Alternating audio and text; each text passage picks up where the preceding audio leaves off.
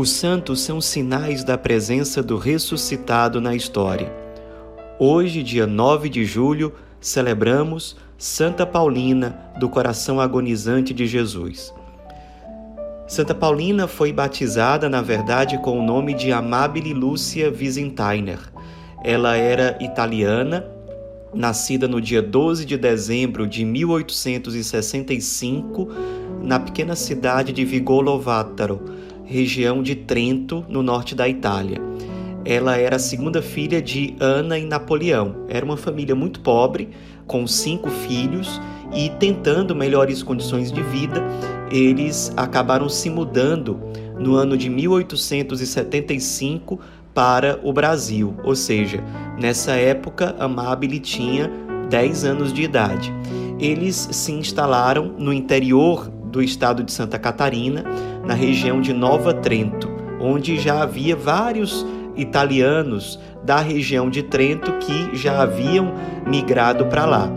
E ali eles passaram a ter uma vida nova, embora ainda marcada pela pobreza. Desde criança, cresceu uma amizade muito forte de Amabile com uma outra jovem chamada Virginia Nicolodi. As duas eram muito amigas, até um vínculo muito espiritual. Fizeram primeira comunhão no mesmo dia e também passaram a ter um serviço pastoral juntas.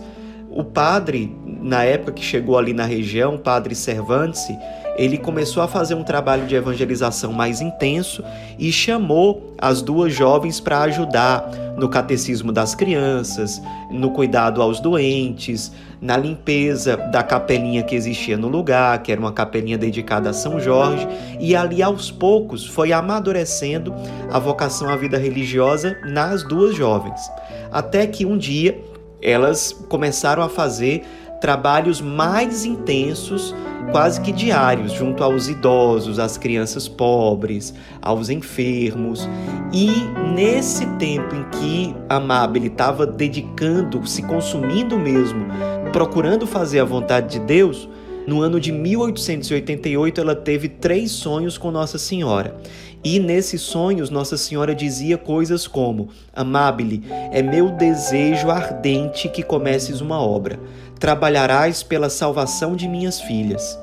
E aí Amabile respondia no sono: Mas como vou fazer isso, minha mãe? Não tenho meios, sou miserável, sou ignorante. E aí, quando ela acordou, depois da terceira vez que ela teve sonhos parecidos com esse, disse decididamente: Vou servir-vos, minha querida mãe. Sou uma pobre criatura, mas para satisfazer o vosso desejo, prometo me esforçar o máximo que puder. Aí ela pediu ao pai para construir uma casinha de madeira perto da capela de São Jorge, lá no vilarejo.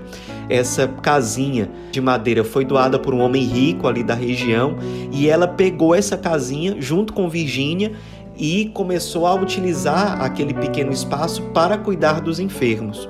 Elas consideram que o dia da fundação da Congregação das Irmãzinhas da Imaculada Conceição foi o dia 12 de julho de 1890.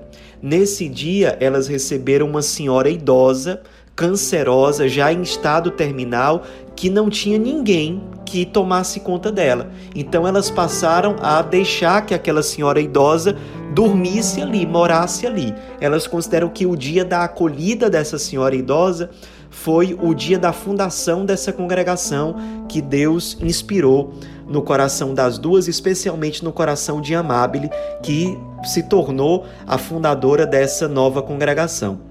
Aos poucos começaram a aparecer mais doentes, mais enfermos, e elas foram se consumindo ali, cuidando como enfermeiras, rezando, levando para a capela que ficava vizinho, e aos poucos outras jovens foram se sentindo chamadas a abraçar a mesma vida de pobreza, de oração, de dedicação aos doentes, às crianças órfãs, aos pobres em geral, às paróquias, quando as paróquias chamavam as irmãzinhas para ajudar na liturgia, para fazer catequese, ou seja, era uma congregação voltada para o cuidado dos enfermos, os pobres, especialmente crianças órfãos, e para ajudar os párocos nas paróquias.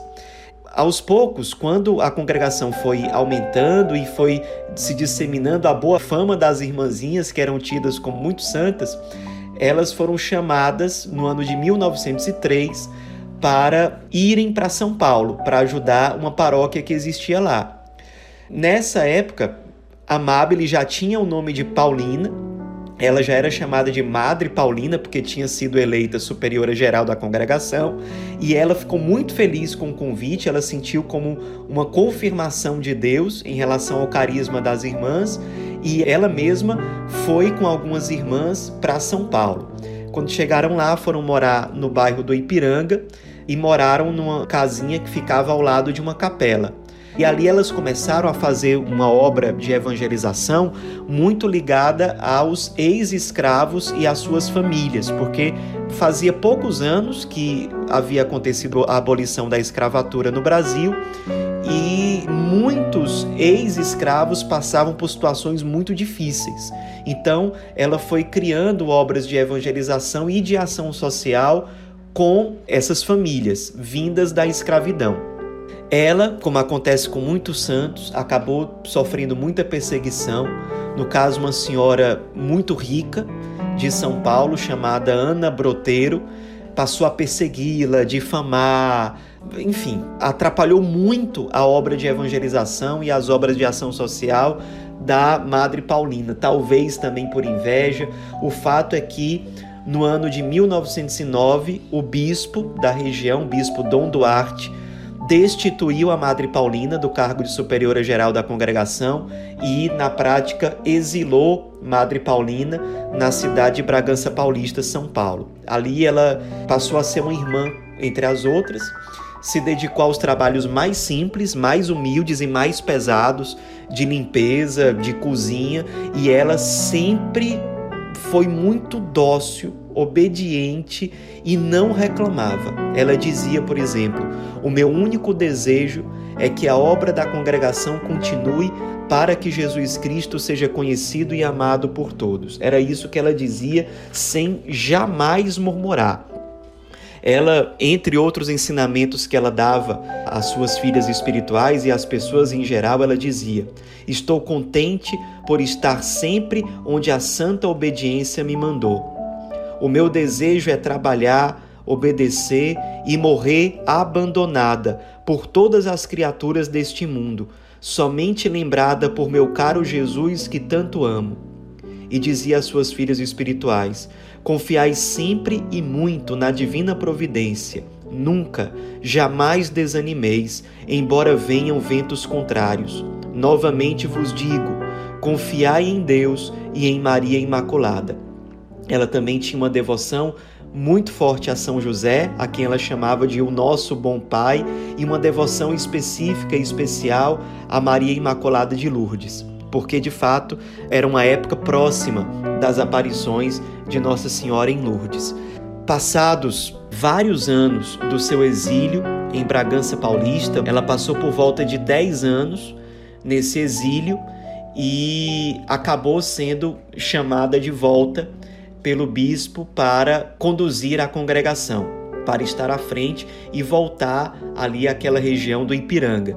Ela volta do seu exílio muito feliz e as irmãzinhas ficaram muito felizes porque a fundadora elas sabiam que aquilo tudo tinha sido fruto de inveja, de maldade, de mentira, provada por essa grande tribulação, ela volta ainda mais firme na fé para conduzir, para pastorear a sua congregação, servindo aos doentes, servindo aos pobres, às crianças órfãs, às paróquias que chamavam.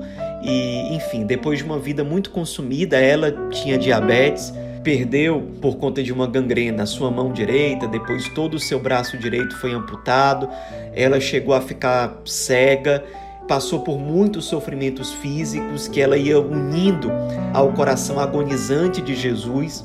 Ela ia se unindo às dores do Cristo crucificado, através daquelas dores que ela sentia na própria carne. E depois de quatro anos de muita agonia, com toda essa enfermidade, ela entregou a sua alma a Deus. Suas últimas palavras foram: Seja feita a vontade de Deus. Ela morreu acompanhada de muita comoção por parte das irmãs, por parte das pessoas que eram acolhidas por ela e pelas irmãzinhas em geral. É, sua fama de santidade logo se espalhou, as pessoas distribuindo o santinho com a oração dela, pedindo e recebendo graças de Deus por meio da intercessão da Madre Paulina. Ela morreu no dia 9 de julho de 1942. Foi beatificada numa visita que o Papa João Paulo II fez ao Brasil no ano de 1991.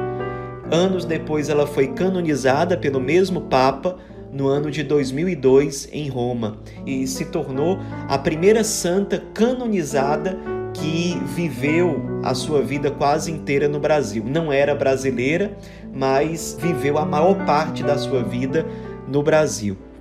Que ela seja para nós hoje uma inspiração de alguém que colocou a vontade de Deus em primeiro lugar, que foi muito dócil à vontade de Deus expressa pela igreja, muito obediente, muito humilde, inclusive nas provações sofridas, nas perseguições sofridas, que amava muito a Eucaristia. Ela era muito conhecida por muitas vezes passar horas e horas em adoração ao Santíssimo Sacramento, vigílias e levava as irmãzinhas a ter um amor muito grande por Jesus sacramentado. Ela que é exemplo de amor e de dedicação aos pobres, aos sofredores, aos idosos, aos enfermos, que era muito disponível para os chamados da igreja, dos sacerdotes, dos bispos em geral.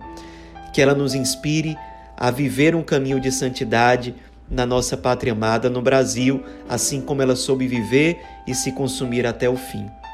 Santa Paulina, do coração agonizante de Jesus, rogai por nós.